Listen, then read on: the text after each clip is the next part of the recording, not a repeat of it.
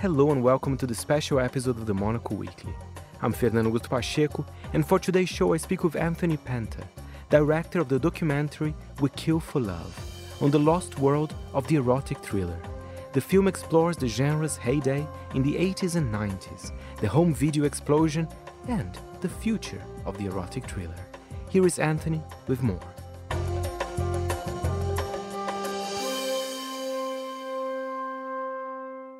I think the first time I heard the term erotic thriller was probably when I auditioned for Undercover. When my agent said erotic thriller, and I said, Well, what is that?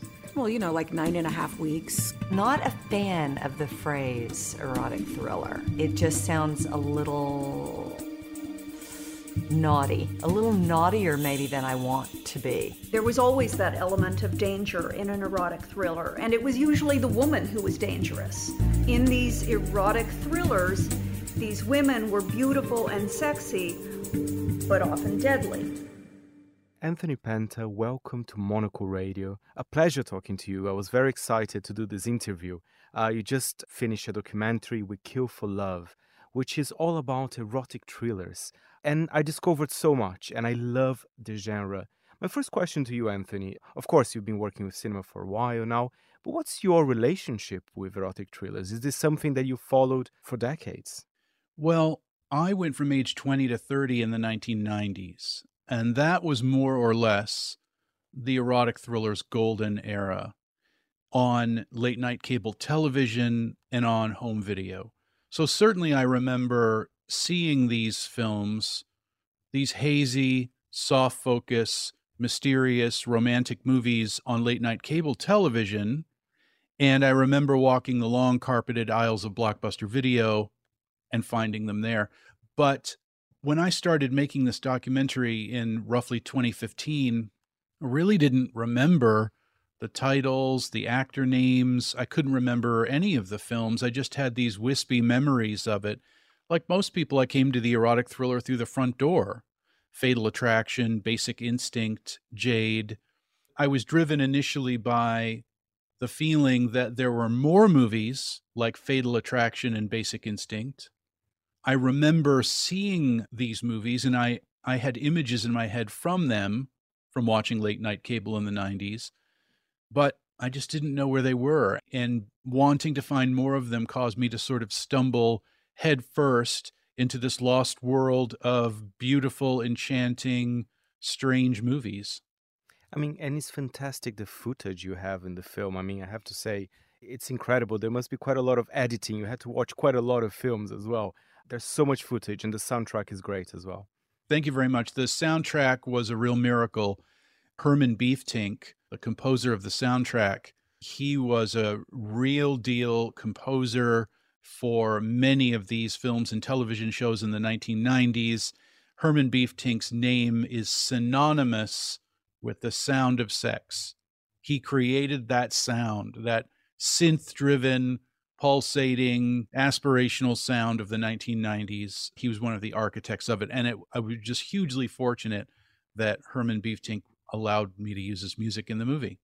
Anthony, give us a sense of time. When was kind of peak erotic thriller time? Because, of course, in the film, it shows the inspiration from some of erotic thrillers, some Hitchcock films, uh, or even perhaps some early 80s films like, you know, you have Body Double there. But when is the period that you can say that was peak erotic thriller season? The peak of the erotic thriller was 1994, in which 75 erotic thrillers were released. 1995, you had a similar number. So 94 95 was the peak. The erotic thriller percolated in the 1980s after films like Dressed to Kill, Body Heat, Body Double, Thief of Hearts, but it never really congealed into a publicly traded concept until the late 1980s, and that was after Fatal Attraction. Fatal Attraction itself was just yet another obsession thriller in a lineage of obsession thrillers that included Play Misty for Me, Obsessive Love. But there was something about Fatal Attraction that kind of ignited the erotic thriller at the end of the 1980s and caused the designation erotic thriller to begin circulating. And I think there was something about the title, as Linda Ruth Williams indicates in my documentary, Fatal Attraction sex, death, dangerous desire. Suddenly, this concept seems to have congealed in the late 1980s, and you began seeing at that very moment the designation appearing on the cover of video boxes. Like Slam Dance used the phrase an erotic thriller right up front on its video box when it was released. So that you saw the genre begin to ramp up after Fatal Attraction. Suddenly people started generating them more. And there was a lot that were already going into production at that time that hadn't seen Fatal Attraction. But the concept of the erotic thriller began ramping up pretty quickly. You play fair with me? Do you have an affair with her? I'll play fair with you. I don't want to lose my family. How could you do that? You're scared of me, aren't you? You're afraid. Gutless, heartless, spineless. If you ever come near my family again, I'll I'm not going to be ignored. Alicia, where's Ellen? She's gone. Call the police. Whatever resentment she's feeling, she's probably got it out of her system. What if she didn't get it out of her system? What then? Fatal Attraction. And then in 1992, by 92, as erotic thrillers began getting produced for the home video market, Hollywood caught on and started responding with its own erotic thrillers. And of course, Basic Instinct, released in 1992, was a huge motivator. It's almost like a one two punch. You had Fatal Attraction in 1987, and then Basic Instinct in 1992 driving it. When Basic Instinct was released in 1992, 40 erotic thrillers were released that year for the home video market. That's a lot of movies that were released that hadn't seen Basic Instinct.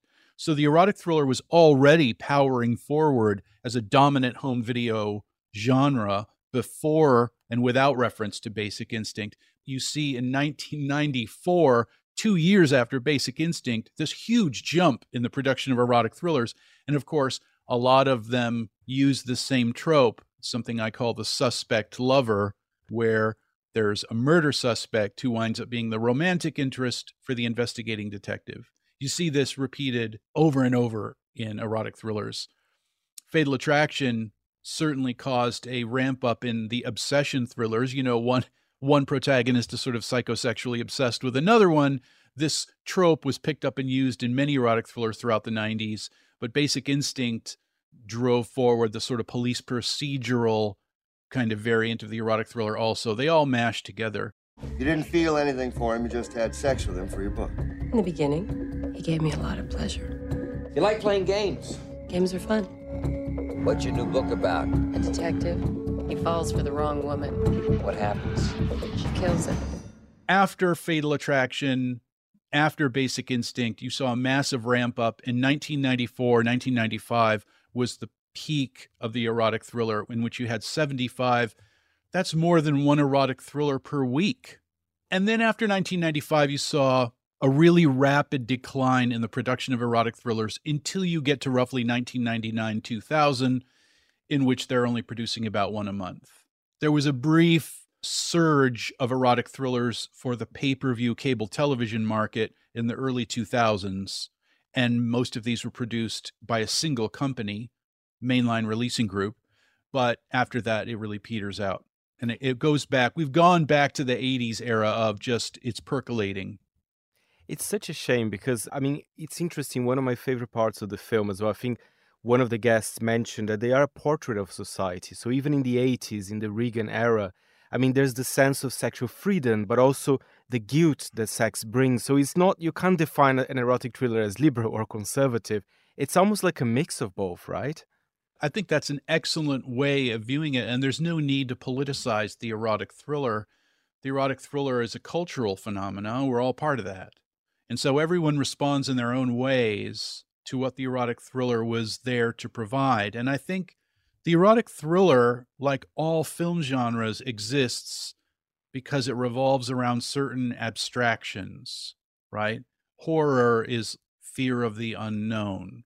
The Western revolves around the abstraction life on the frontier.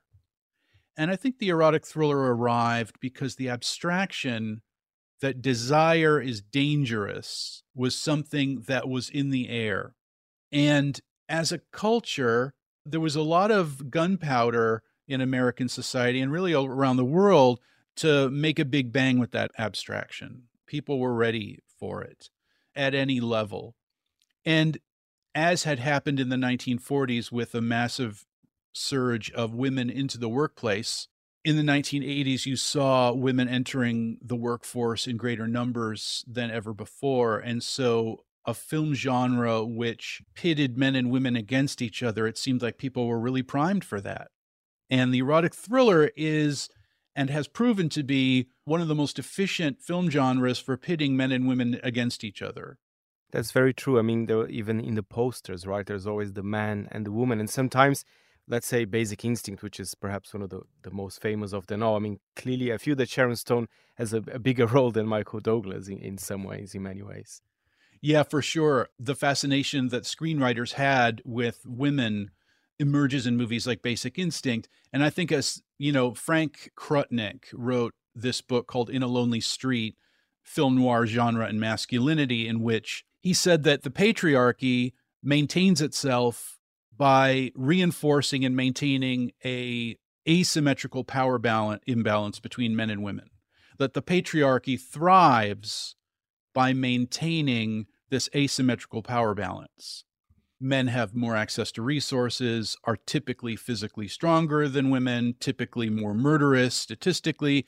And I think you can see this extending into the erotic thriller in that the erotic thriller itself mirrors this, but also maintains a sort of polarized, very feminine woman and very masculine man, and the sort of innate cultural power imbalance between men and women proved to be a pretty fruitful idea and challenge for screenwriters.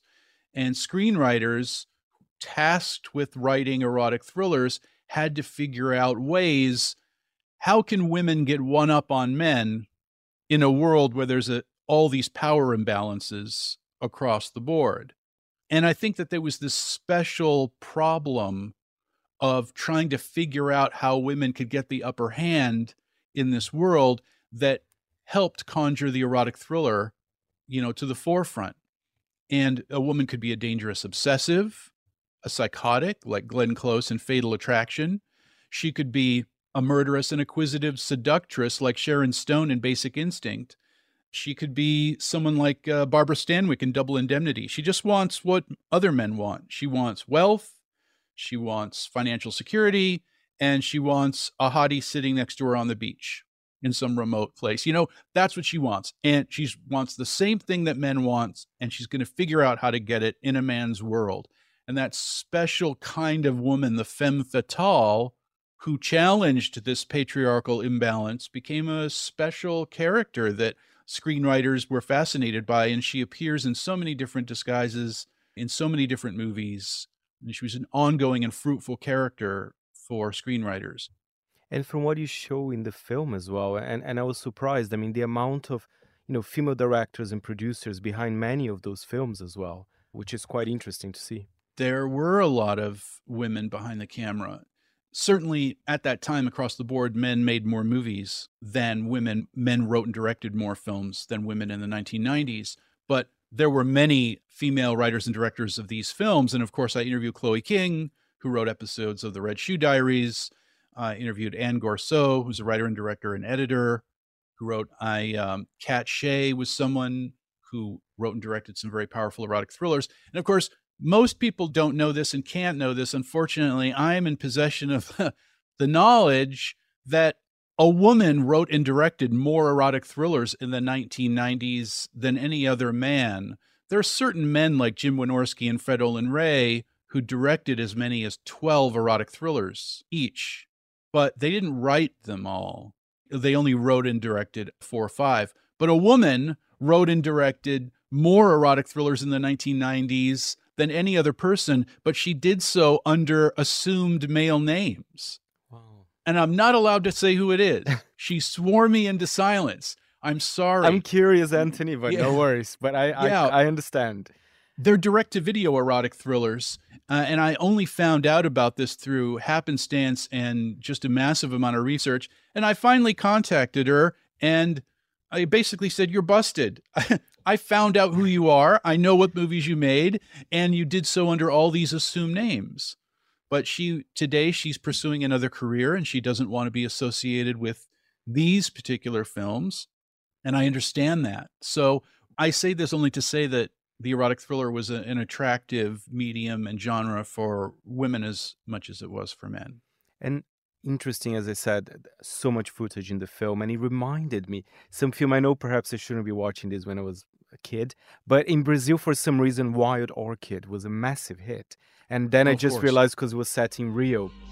From the creators of Nine and a Half Weeks comes the most eagerly awaited film of the year.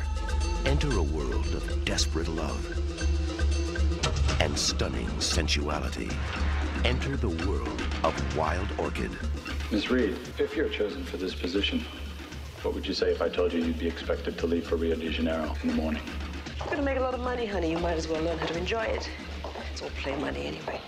Do you have a favorite actually, or perhaps some favorites? Because Wild Orchid is so f- interesting. It was repeated on TV almost every week in Brazil, and I think they had Wild Orchid two, three, and four perhaps as well. That's right. That's right. Yeah, I love the movie. And Zalman King loves to put in these sort of carnival esque mm-hmm. scenes in his movies where people put on masks and there's this sort of like release of energy in his films, this beautiful release of energy and a beautiful combination of both masculine and feminine energy also. So I can see why his film was very popular.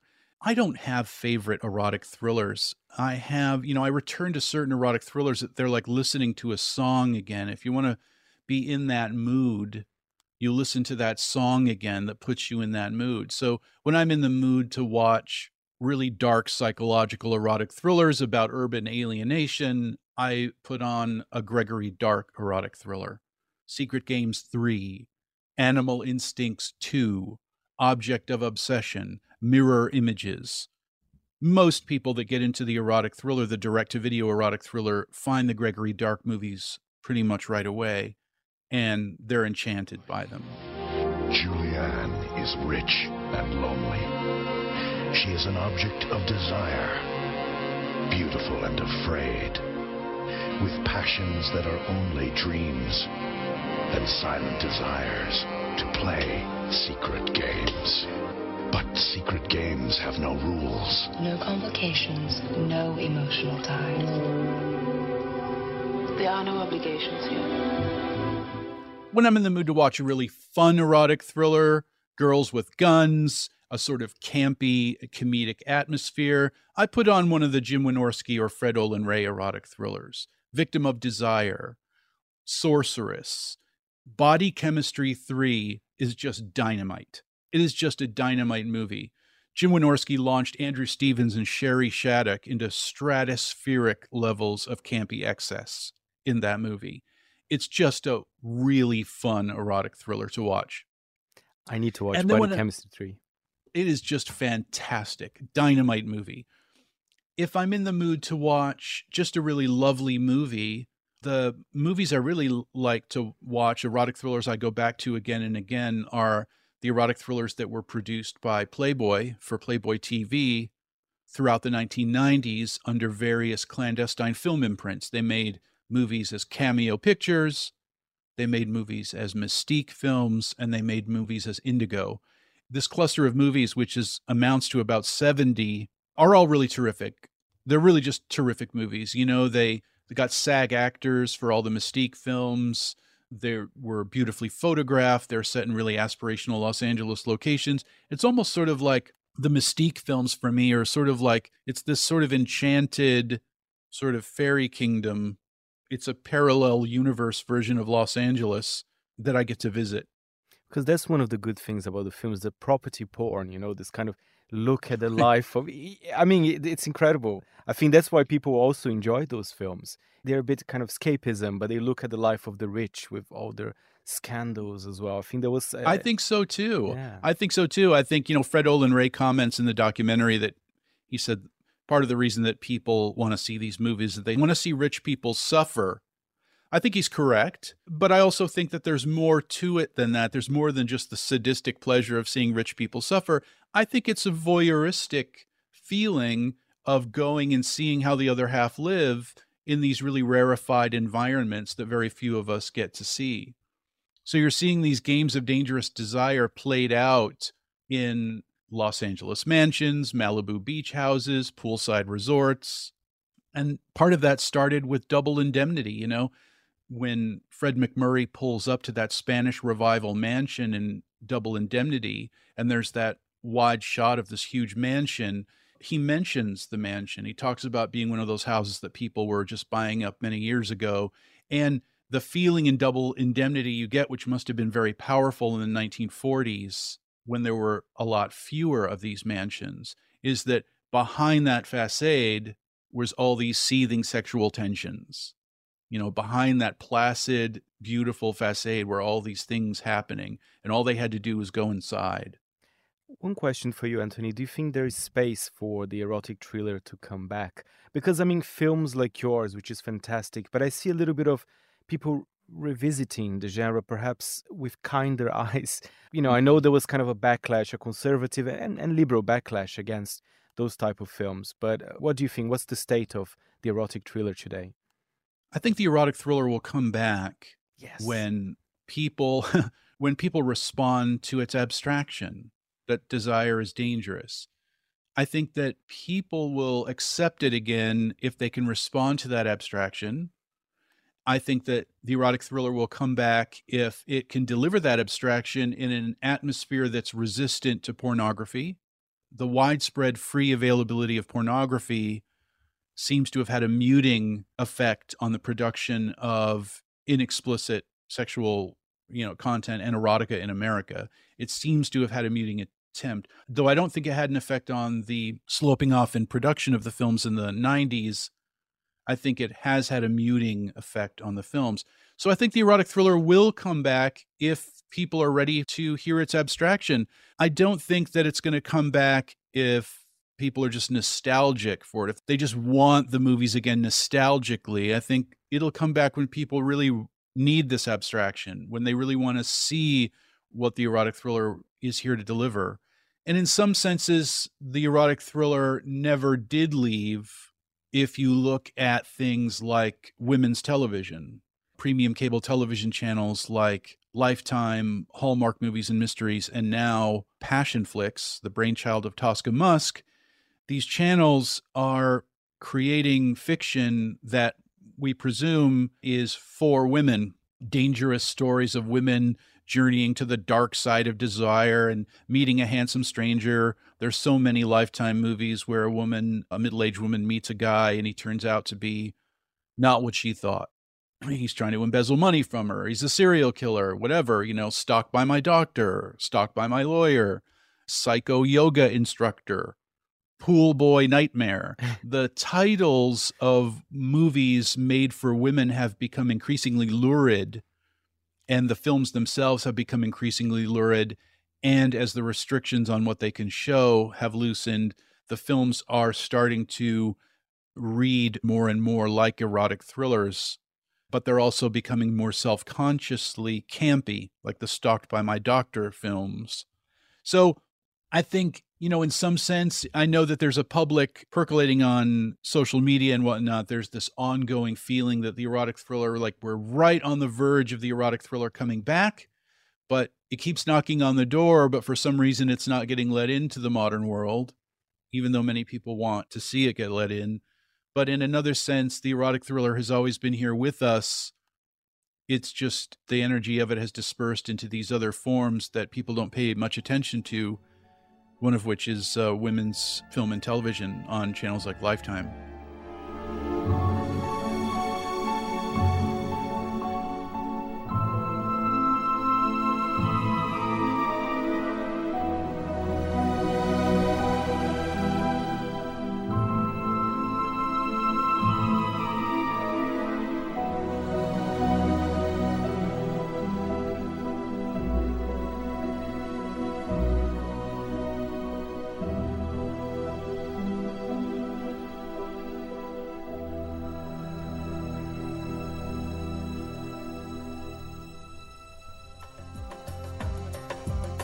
That was Anthony Penta, director of the documentary We Kill for Love. For more information on where to watch it, go to wekillforlove.com. The Monocle Weekly was edited by Jack Dewars, and I am Fernando Augusto Pacheco.